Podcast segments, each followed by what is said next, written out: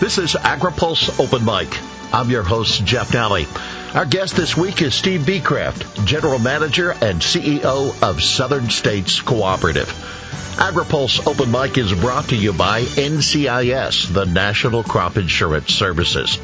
Crop insurance, the smartest, most efficient way to secure America's food, fiber, and fuel supply.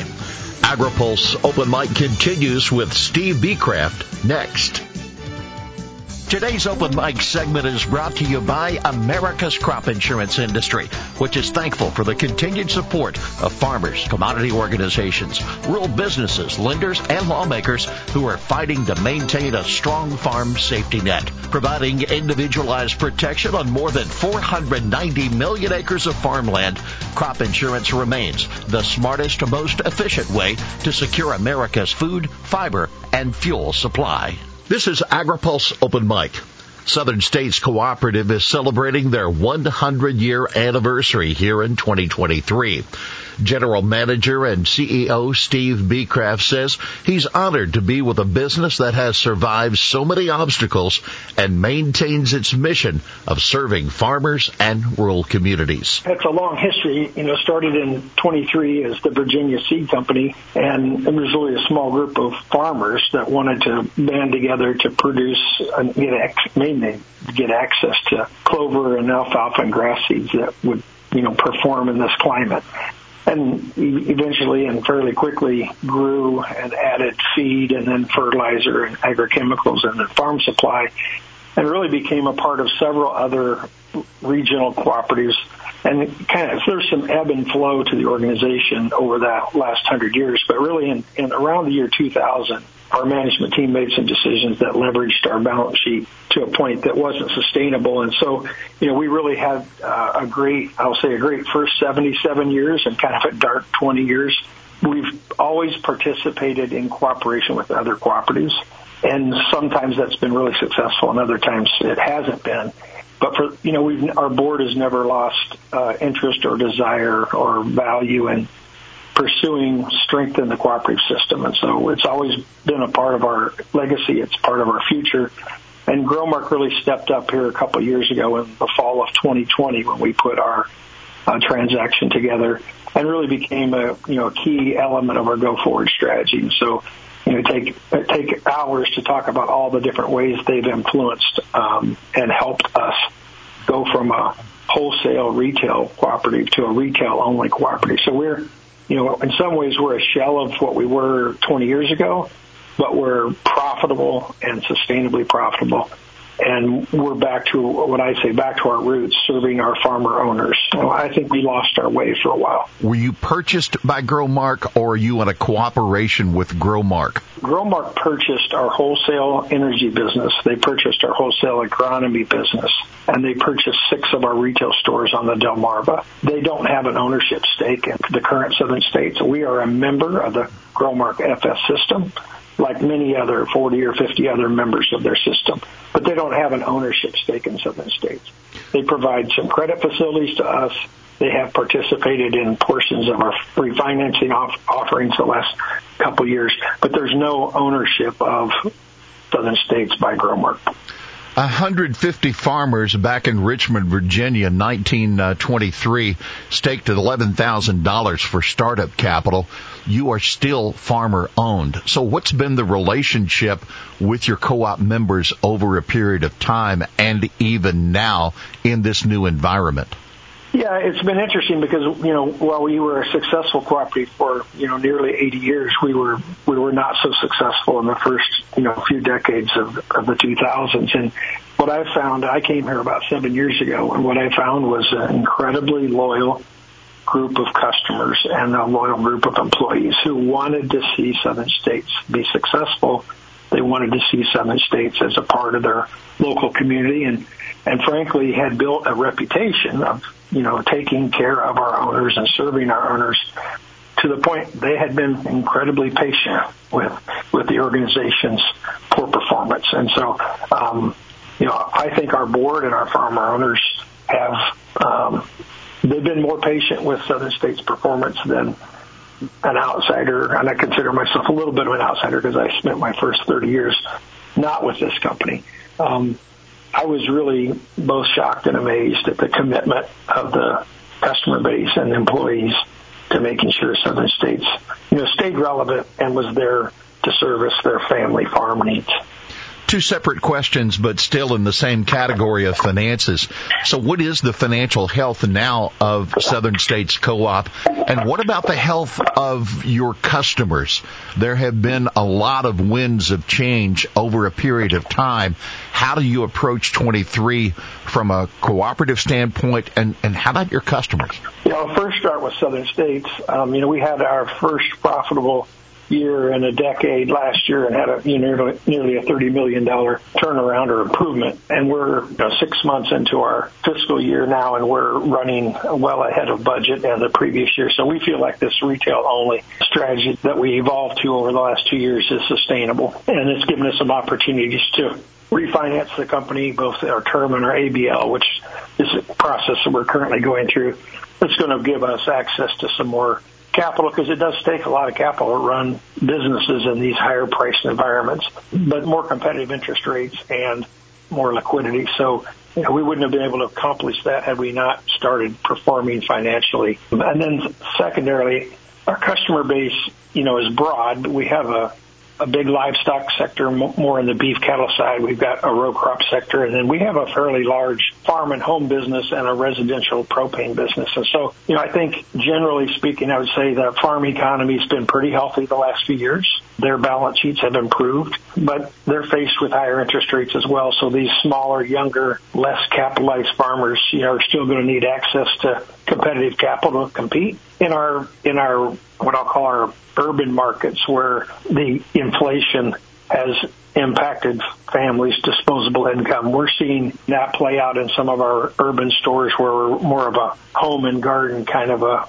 retailer. We're seeing an impact where people are spending a lot more money on groceries and gasoline and you know less money reseeding lawns and more discretionary decisions but the core of our customer base because they're agriculturally focused have had some really nice years, and I think that's been helpful. If you track Southern States finances over the last hundred years, it's a high correlation to when the farmers are profitable.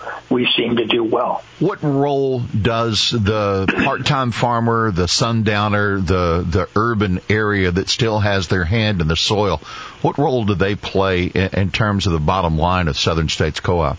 Yeah, they're. I mean, we're probably heavy, heavy weighted in that part-time farmer because of you know being in you know North and South Carolina and, and Virginia, West Virginia, little bit of stuff in Maryland, and then in Kentucky we're probably more row crop oriented. But because of the physical locations of our assets, we are probably more heavily influenced by these part-time farmers. Um, and it's a good it's a it's a niche for us in some markets it's growing we've got locations that you know we're i would call heavy agronomy 20 years ago but because of urban sprawl we've had to shift away from row crop agriculture to pastures for the equine customer to more of the home lawn and garden kind of a marketplace because of the urban sprawl so it, it, it does vary a lot for us by geography, but it, it is a it's a growing customer segment for us, not a declining one. So let's look at 2023 uh, out of the rearview mirror if we can a year ago, I recall retailers were certainly concerned about available supply of nutrients and of crop protection products. There was transportation and distribution issues uh, on the tail end of COVID and along with other issues. So now as you face 23, are some of those ghosts still here in front of you or what's your outlook uh, as we approach a new crop season? Yeah, I mean, I would say some of those ghosts are hanging around, but none of them are as scary as they were a year ago the supply chains are starting to reestablish themselves. Uh, some we're seeing costs come down. I mean, if you're watching fuel, just what, what's happened to diesel fuel in the last couple of weeks, what's happened to fertilizer, and so we did get prices high enough. We started rationing demand. So I, I do think the supply chain is going to conduct more smoothly than it has in the last couple of years. We're seeing a, you know some downward pressure, but not everywhere. And there are still some products more in the crop protection space that are going to be on limited allocation. But you know, last year we had 250 50 products that were on allocation, and today that's one tenth of that number. What about the fertilizer supply and the fertilizer price? Well, we peaked out this summer, and we've seen you know some significant corrections in potash and to a lesser degree nitrogen. So potash and phosphorus have have continued to work themselves lower, and even recently. One thing that we're seeing is a delay in the decision making at the grower level. So the dealers are not buying because they're concerned about prices coming down.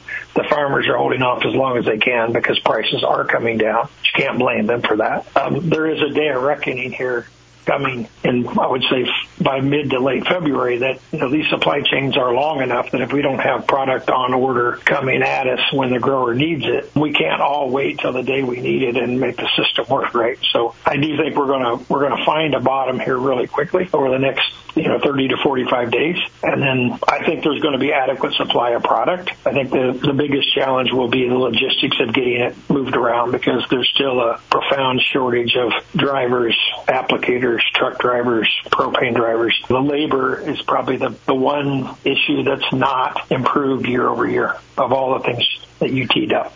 So thinking then about challenges uh, that you that you're facing here for 23, labor is said to be a top issue by so many commodity organizations, by other co-ops, by retailers, by the railroad industry and trucking. How big is the labor issue for for southern states and the and the retail industry? Well, it is our number one challenge as a retailer, and we're not unique. You know, today we have around 950 full-time employees and 250 seasonal employees, and we have about 80 open positions today, and that's actually um, not. It sounds it sounds worse than it is, but as we talk to other people, that's probably uh, you know maybe even above the par out there today. But the real there is a real challenge out here in labor, and it, I think ultimately the the change in the labor, the workforce, is going to drive some more consolidation at the retail level, and we're all going to have to get bigger and much more efficient at what we do, and we're going to have to do more with technology and more with less labor because I don't think the labor is going to just, we're not going to find the kind of labor that we were able to find five and 10 and 20 years ago. I do think one thing that, you know, and there's, there is some pressure today. I do think lowering the CDL driver age to 18 would have a net positive impact, and I'd like to see that happen. But we, the, the labor challenge is at the farm and it's at the retail level. So that also says that we've got some work to do in the you know immigration reform because we've got a we've got some large diversified growers who have really significant seasonal labor needs and it, it, that's become a real challenge for those growers. And we we have some large tobacco growers have have got out of the business, and one of the variables was just the difficulty in managing the, the H2A worker program. It's gotten really complicated. When we think about 2023, would you suggest that producers are slower in making uh, planting decisions in your region? And can you get a feel of which way they might be leaning? Yeah, it's weird because I worked in the Midwest for for 30 years where your choice was corn or soybeans or corn on corn. So there weren't a lot of options for the Midwest grower. Out here, we, you know, we have peanuts and cotton and tobacco and, you know, sweet potatoes and we have a lot of vegetable crops and there's just a lot more cropping diversity in our markets and that tends to delay the decision making process. Um, and we all are always behind in making acreage decisions. You know, we have to get our tobacco allocations and in a lot of cases, growers have to say how much cotton they're going to grow, and then they will fill that in with with corn and soybeans. Um, but today, I, you know, if I look at our sales, they're running ahead of last year in seed. It does look to me like the the soybean acre could be winning out a little bit over the corn acre. And again, you have to realize that there's counties in Illinois and Iowa that have more corn than the state of Virginia. So we're not going to move the the national numbers around very much.